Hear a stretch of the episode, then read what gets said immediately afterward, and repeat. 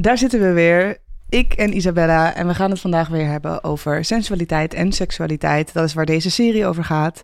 En uh, vandaag gaan we het hebben over ja, eigenlijk alle bullshit die wij onszelf vertellen, maar ook die ons verteld wordt. Um, het meten met twee maten, de orgasmekloof en dat en nog veel meer.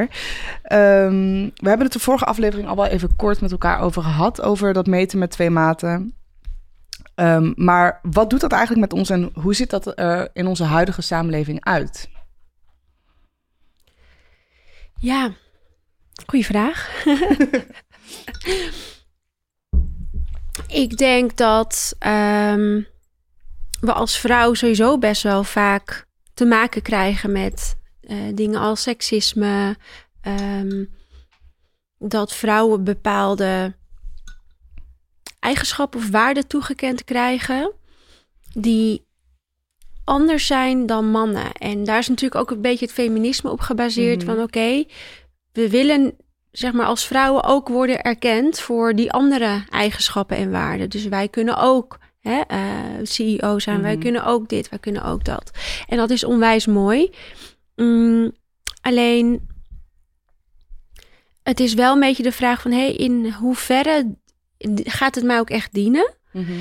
En als het dan aankomt op seksualiteit, ja, daarin merken we gewoon heel erg in onze samenleving dat een vrouw anders wordt beoordeeld op haar seksualiteit dan een man. En ja, als je het mij vraagt, uh, dat komt door heel veel dingen. Maar als we kijken natuurlijk ook naar de kerk en hoe, zeg maar, Maria, het beeld Maria. Um, de heilige maagd. De heilige maagd. En ja. weet je, ze, ze is een maagd, maar ze heeft wel een kind op de wereld gebracht. Dus de, de boodschap die we dan toch onbewust meekrijgen, denk ik, is dan: oké, okay, ik.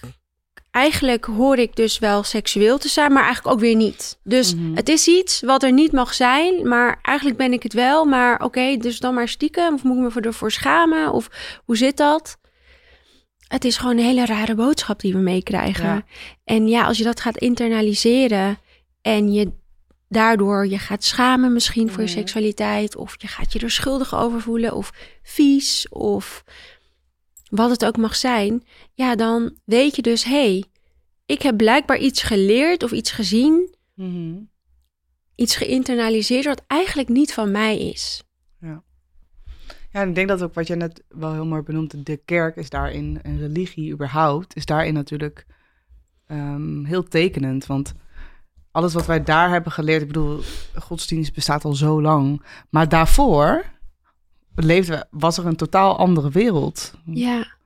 En wij hebben zelf bedacht dat dit wel of niet mag. Ja. Dat is door de mens bedacht. Het is niet dat, er zijn geen, geen geschreven regels van dit is wat het moet zijn. Ja, misschien in, de, uh, in sommige boeken geschreven. Maar ja, we zijn er zelf als mens bij geweest toen deze regels gecreëerd werden. Ja. En ja. dat is gewoon zo confronterend eigenlijk. Want mm -hmm. uh, en uiteindelijk die, die regels die hebben zich helemaal in die samenlevingen verworven en in de cultuur en wereldwijd. Hè? En dat is, in sommige culturen is het veel erger als ergens anders. Maar ja. Ja, zelfs in ja. de politiek. Zeg maar, politiek, vrouwen zijn ja. stelselmatig ontkracht. Dus, dus de snelste manier om vrouwen zwakker te maken is door ze letterlijk af te snijden van hun eigen lichaam. Want daar zit je wijsheid, daar zit je kracht, daar zit mm -hmm. je magie. Dus als je een vrouw een slecht gevoel geeft over haarzelf en haar lichaam, dan heb je haar makkelijk uh, onder de duim. Mm -hmm. Want wat er dan gebeurt is dat ze gaat twijfelen aan zichzelf, onzeker wordt. Dus ja, hè, als we het dan hebben over patriarchie, dan denk ik dat dit ja, een, een stelselmatige strategie is geweest om vrouwen te ontkrachten. De heksenvervolgingen, het zijn allemaal eigenlijk gewoon vrouwen die in verbinding staan met mm-hmm. zichzelf, met de natuur en met hun lichaam en seksualiteit. En ja, in onze cultuur zien we nog dat zeg maar de, re de, de resten van een cultuur die dat afwijst. Dus wat hebben wij te doen als vrouwen? Daarom noem ik het eigenlijk altijd ook het herwinnen van je seksualiteit. Het reclaimen van je seksualiteit is zoveel meer dan seks. Het is Mhm. letterlijk je kracht als vrouw weer terugnemen, omdat het van jou was, altijd al in de eerste instantie. Ja. Maar Ja, het er is je jou- afgenomen. het dus is je afgenomen. terug- ja. Het is jou doen geloven dat het zinvol is, of dat het slecht is, of dat het Mhm. hekserij is, of dat het sletterig is, of noem het maar op. Maar als jij besluit dat dat niet zo is, omdat dat letterlijk is wie je in essentie bent, en je het waard bent, en dat dat jouw kracht is, Mhm. Ja, dan pak je hem eigenlijk weer steeds meer terug naar jezelf. En kan het ook steeds meer je kracht worden. In plaats van iets wat jou, wat macht heeft over jou. Ja. ja, ik moet hierbij heel erg denken aan bijvoorbeeld ook social media. Want ik heb het gevoel altijd als je daar... ehm, we posten allemaal foto's van onszelf en leuke dingen, misschien ook minder leuke dingen.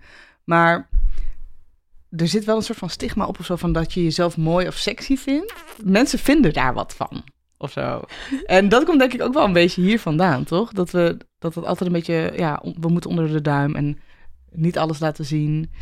Ehm, Wat, wat ja, denk jij dat dan? Niet dat... mooi en sexy, jezelf niet mooi en sexy mogen, mogen vinden of zo. Mhm. Of andere mensen vinden daar wat van.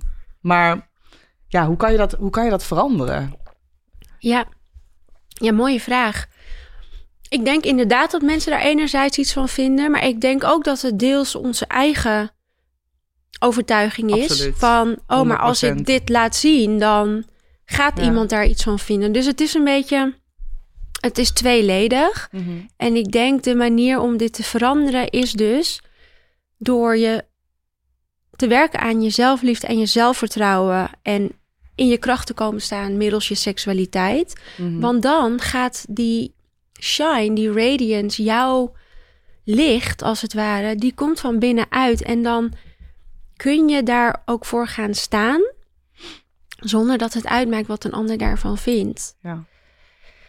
En ik denk dat dat ook is wat we als vrouwen te doen hebben. Want we hebben allemaal een unieke boodschap. We hebben allemaal een unieke missie. We hebben allemaal iets moois te delen met de wereld. Iedereen Mhm. is zo mooi op haar eigen unieke manier. En het is dus ook deels mijn missie om vrouwen dat ook te, echt te zien leven en zien uitdragen. Want dan geloof ik dat de wereld een steeds mooiere plek gaat worden. Zeker. Als alle vrouwen steeds zelfverzekerder worden en steeds meer hun kracht gaan vinden en dat gaan delen met de Mhm. wereld En met elkaar. en met elkaar, ja. Want ik, ik kan me nog wel. Ik vind het nu wel steeds minder worden, maar ik kan me echt een tijd herinneren waarin het veel meer vrouwen soort van tegen elkaar ook was. ja. En ik denk dat dat ook niet helpt bij ehm, jezelf dur- durven laten zien, in je, sensu- ja, in je sensualiteit in te tappen, echt Ja. te zijn wie jij wil zijn.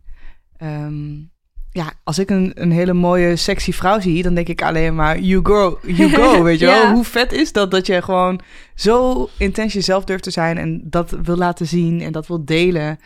En als we dat allemaal een beetje doen, en dat mag echt op je eigen manier, maar gewoon elkaar, elkaar ook vieren of zo. ja, mooi. Ja, ik denk dat dat heel erg helpt ook hierin. Die Ja. sisterhood, ja, precies. precies. Ja, voor elkaar cheeren en elkaar aanmoedigen dat ieder er mag zijn zoals zij is. En dat het er voor iedereen ook anders uitziet. Ja, ja zeker. En ook, ehm, ook ingrijpen als je ziet dat er iets gebeurt wat niet oké is. Ja, 100% mee eens.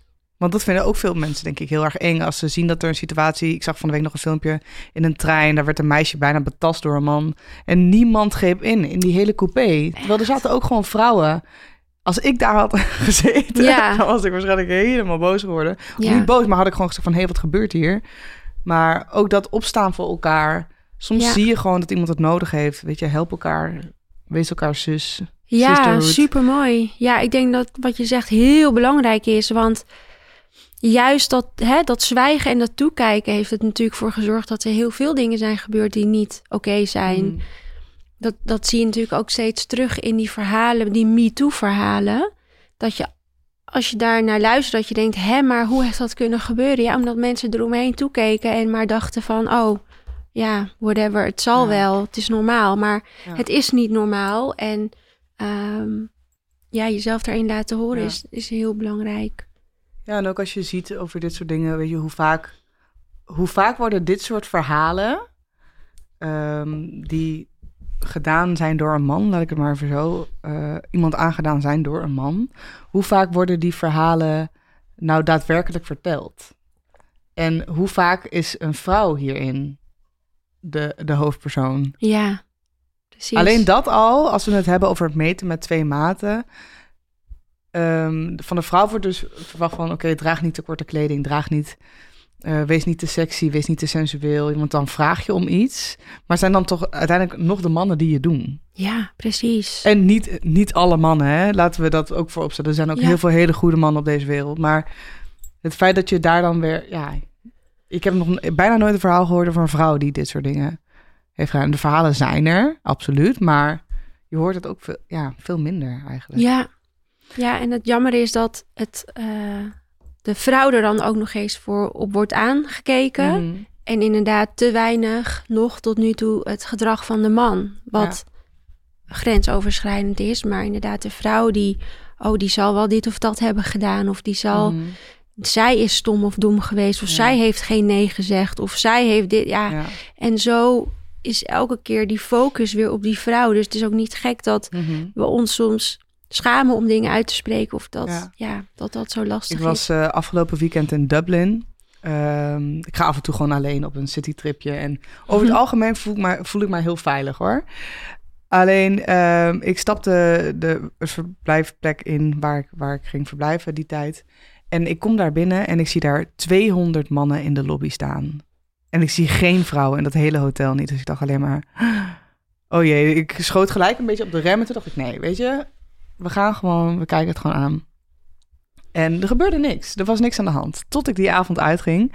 En ehm, daar werd mij dus een aantal keer gezegd dat ik... En ik had helemaal... Ik was helemaal niet sexy gekleed. Ik had gewoon een kooltrui aan met een broek. En ik had mijn baggy jas nog aan. Want ik kwam zo rechtstreeks uit mijn vlucht. En toen werd er tegen mij gezegd... Je kijkt wel heel geil uit je ogen. Wat wil je van mij? En toen dacht ik... Ik kijk je gewoon aan. ik hoef helemaal niks voor. Maar zoiets kleins, dat je daar al voor gejudged wordt van... Hoezo Ja. kijk je zo naar mij? Je wil iets van me, hè? Je vindt me lekker. Dat ik denk, nou, waar hebben, waar hebben we het over? Mag je als Ja. vrouw zijn al niet eens maar kijken naar, Ja. een, naar een man... zonder daar een bijbedoeling mee te hebben?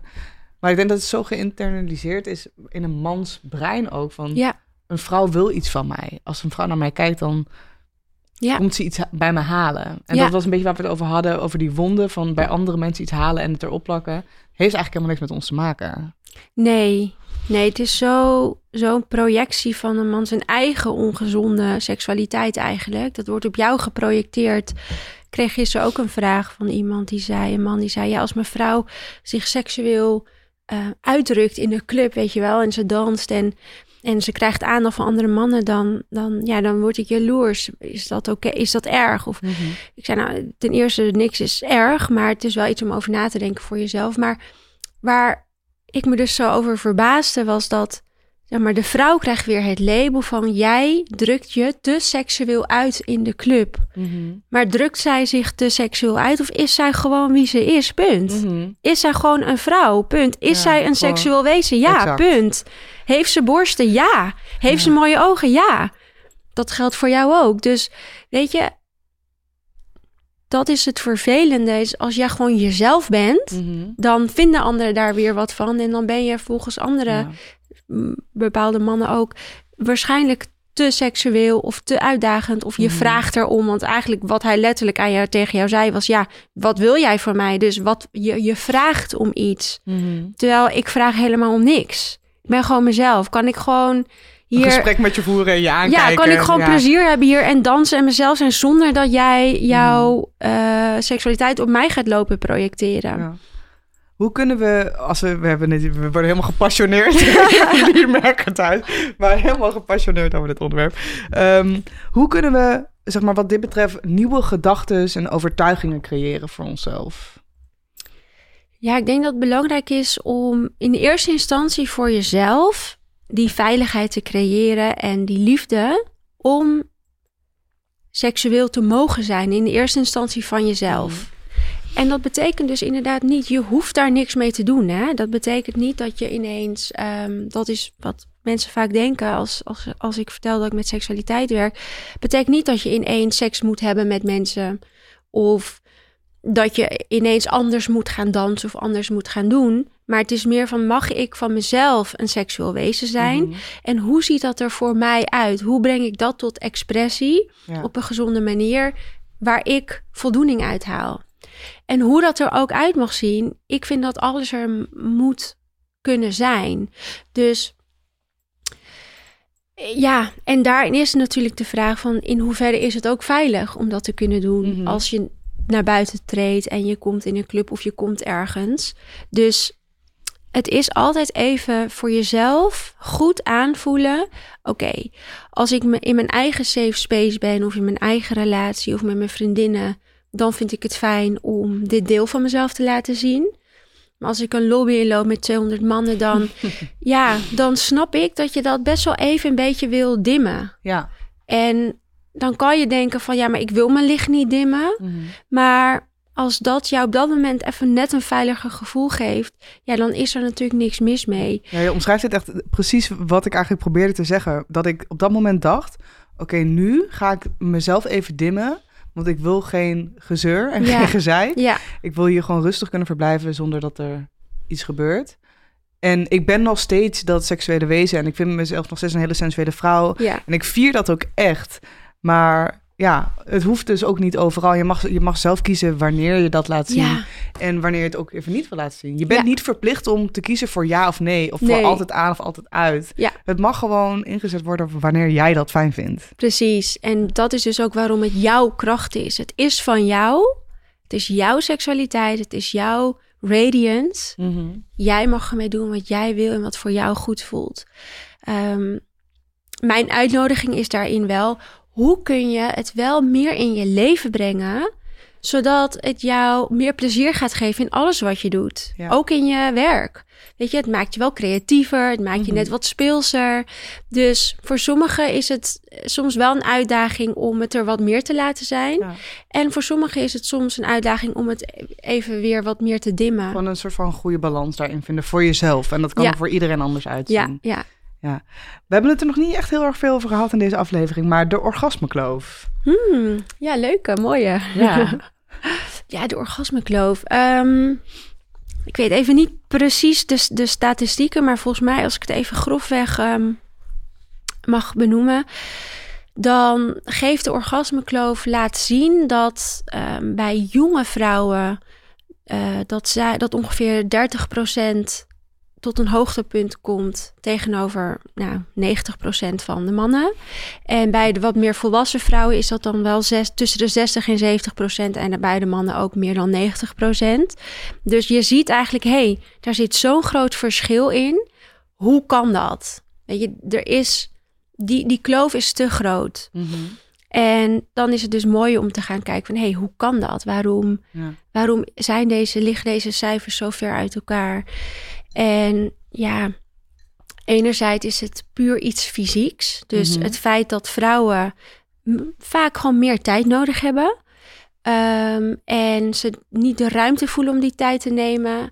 Ehm, zich vaak opgelaten voelen als het te lang duurt. En dat zeg ik even tussen aanhalingstekens, want het duurt niet te lang. Alleen we zijn gewend geraakt dat het snel moet. Ja. En mannen, hun lichaam werkt nou eenmaal anders dan het vrouwenlichaam. Dus mannen kunnen inderdaad in een split second aanstaan. Mannen kunnen inderdaad supersnel tot een orgasme komen.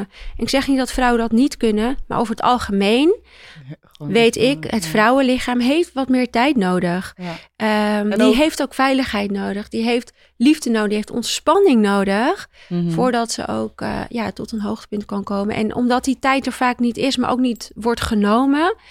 Ja, dan, dan, dan zie je, dan, dan komt een vrouw vaak niet tot een hoogtepunt. En wordt dan misschien soms gefaked, want ze wil de ander niet een eh, opgelaten gevoel, gevoel ja. geven.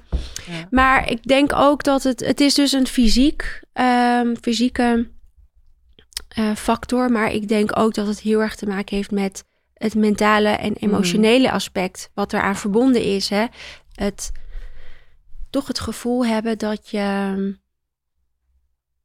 Er, ah ja, dat je er gewoon niet mag zijn zoals je bent. Dus dat er Mm. iets mis is met jou of met jouw lichaam of met je orgasme. En dat dat dan het verhaal is wat je zelf hebt verteld. Waardoor jij minder plezier Mm. hebt in de slaapkamer. Ja, en ik denk ook het gesprek aangaan, dat dat, een, uh, dat hierin een heel belangrijk thema is. Ja. Daar gaan we het uh, in de volgende aflevering uitgebreid over hebben. Het gesprek aangaan, uh, grenzen aangeven. Ja. Hoe geef je aan wat je wil? binnen en buiten de slaapkamer, mensen. Het gaat niet alleen maar over, over de fysieke ervaring. Het gaat ook echt over mentaal en emotioneel. Ja, en ja, wat ik nog even wil toevoegen is... Uh, het is voor mij dan persoonlijk niet zo dat het orgasme ook de graadmeter is van goede seks. Dus nee. voor mij hoeft het niet per se zo te zijn van... je moet ook een orgasme mm. hebben om te kunnen zeggen dat je seks hebt gehad. Mm, dus laat dat idee misschien ook een beetje los. Dat, het, dat dat echt iets is wat moet en dat erbij mm. hoort. Maar vraag jezelf wel af van... Hey, heb ik nu geen orgasme omdat ik er gewoon ook echt even geen behoefte aan heb? Mhm. Zijn die andere ingrediënten misschien voor mij op dat moment belangrijker? Vind ik het fijn om gewoon even fysiek te connecten, om, om, om, om te knuffelen, om te vrijen? Of vind ik mijn eigen orgasme gewoon niet belangrijk genoeg? Durf ik daar nu niet de ruimte voor te nemen? of weet ik ook niet hoe ik de ruimte daarvoor moet nemen? Weet ik ook niet wat ik nodig heb? En heb ik daar eerst stappen in Ja. te zetten? Ja, gewoon je, jezelf daarin ontdekken is ook gewoon een groot punt, denk ik. Een van de belangrijkste, Ja. denk ik wel. Ja, gewoon die self-pleasure echt inzetten om, eh, Ja, om je eigen om daarmee lichaam... gewoon bewust te zijn. Ik denk dat dat het ook gewoon is als je er on- zelf onbewust mee omgaat, dan wordt die ervaring ook gewoon anders. Ja. Zoals jij heel erg bewust bent van, oké, dit vind ik fijn. Of ehm, ja, zo kunnen we er samen iets leuks van maken. Of Ja. alleen, dat Ja. kan natuurlijk ook. Ehm, ja, wordt die ervaring gewoon heel anders. Ja, Zullen we deze aflevering afsluiten met een, eh, met een fijne oefening? ja. Heb je iets in gedachten? Even denken. Ik moet heel erg denken aan, eh, die zat ook in, dat, in die online cursus van jou. Eh, die kan je trouwens aanschaffen. Ik zet alle linkjes in de, onder deze podcast. Over die ehm, meditatie in die tuin, met het dansen. Ja. Weet je wat ik bedoel? Mm. Over... Die was met dat vuur. Dat was een vrouw en dan was helemaal... Of, hè? Oh, wat vet. Ik weet hem even niet meer. Oh, dat was denk ik tijdens een van jouw vrouwencirkels dat we deze hebben gedaan. Oh, oké. Dat ging dan dat je jezelf zag als die sensuele Ja. vrouw. Ja, la- ja, daar kan ik zeker Ja? wel eh, iets van maken. Oké. Nou, neem een comfortabele houding aan. Ga lekker zitten in je stoel of in een kleermaker zit. En adem maar eens even diep in en uit.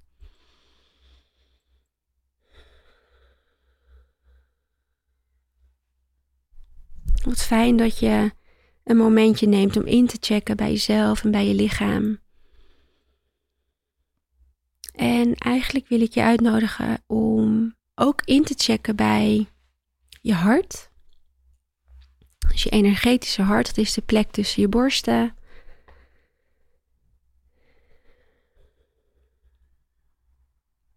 En visualiseer maar dat daar een gouden bol op ligt. En die gouden bol die wordt steeds wat groter en groter en die geeft ook warmte af. Die geeft licht af.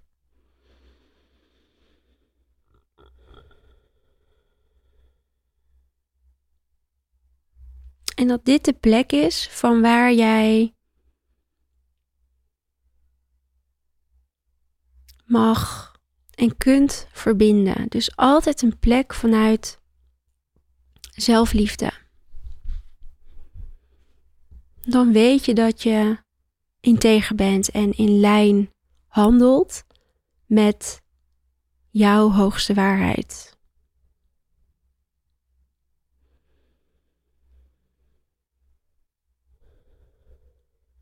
En visualiseer nu maar eens dat die gouden bol, dat dat licht langzaam maar zeker naar beneden doorcijpelt naar je buik, naar je bekkenbodem en naar je yoni. Dus je yoni, dat is je vulva en je vagina. En die twee plekken, die verbind je nu met elkaar. Vanuit liefde.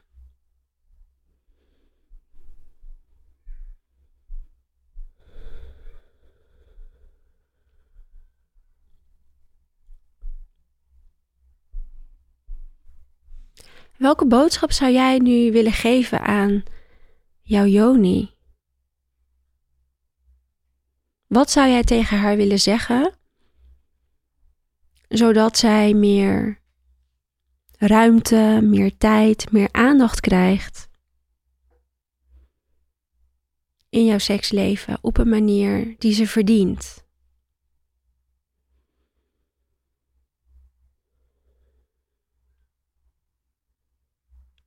Misschien wil je sowieso eerst even hoi zeggen.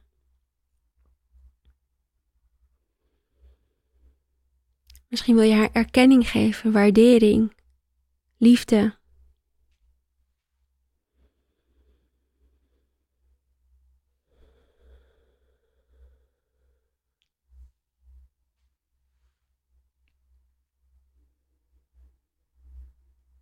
Als je dat hebt gedaan, je kan deze oefening bijvoorbeeld vanavond nog een keer doen, daar meer rust en ruimte voor creëren.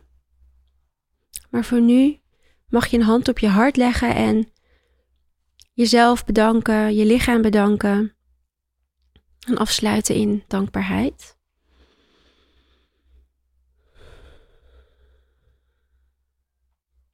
Adem nog een keer in en uit en kom dan weer terug in de ruimte.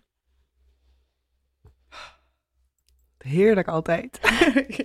ja, het is even toch een heel andere geworden dan we hadden gepland. Maar soms loopt het is zo. helemaal oké. Gewoon wat past bij de aflevering. Zo uh, steken we hem lekker voor je in. Um, deze, zoiets soortgelijks zit dus ook in die uh, online cursus Radiance. Zes modules met meditaties, visualisaties, oefeningen, opdrachten en live calls. Uh, normaal kost deze 297 euro. En nu mogen wij hem speciaal voor jullie als koekeroekies aanbieden voor maar 97 euro. Ja. Met de kortingscode koekeroe. Heel veel dank daarvoor, want het is echt een super mooie, waardevolle cursus. En uh, in de volgende aflevering ga ik het met jullie hebben over hoe je het gesprek nou aangaat. Met een partner, met vrienden, misschien met je ouders. Hè? Je weet maar nooit wanneer het uh, ter sprake komt. Uh, over sensualiteit en seksualiteit. Dus dat volgende week. Tot snel. Tot dan. Hoi.